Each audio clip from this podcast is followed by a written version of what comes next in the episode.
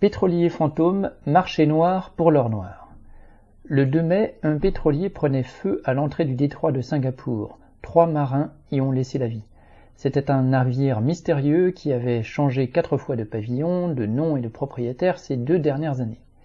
Vieux, mal entretenu, pas assuré, ce navire avait chargé du pétrole en Chine et attendait une destination.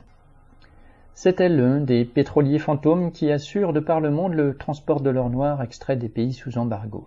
C'est le cas de l'Iran ou du Venezuela depuis des années, de la Russie depuis le début de la guerre en Ukraine, car, embargo ou pas, leur pétrole s'achète et se vend.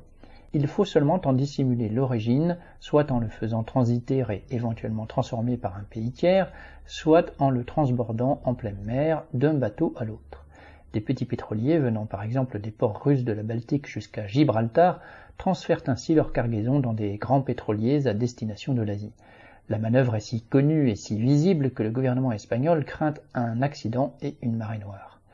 L'AIS, le service électronique obligatoire qui donne la position, le cap, la vitesse, etc. de tous les navires de commerce, signale de nombreuses coupures de signal sur les pétroliers, indiquant des opérations clandestines. Les services portuaires voient passer des cargaisons de provenance inconnue, mais qui sont tout de même débarquées.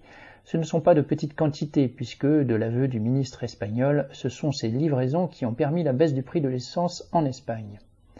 L'Union européenne parle désormais d'interdire l'entrée de ces ports aux pétroliers clandestins, détrompant ceux qui croyaient que l'Europe dite démocratique ne connaissait plus les bateaux fantômes.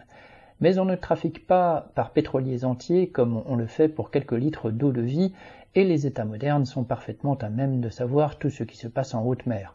En fait, la circulation clandestine de pétrole ne les dérange absolument pas, puisque seuls des marins sans papier y risquent leur peau et des armateurs véreux leurs navires. Et si tout cela finit par des marées noires, c'est, ouvrez les guillemets, après eux, le déluge, fermez les guillemets. Paul Gallois.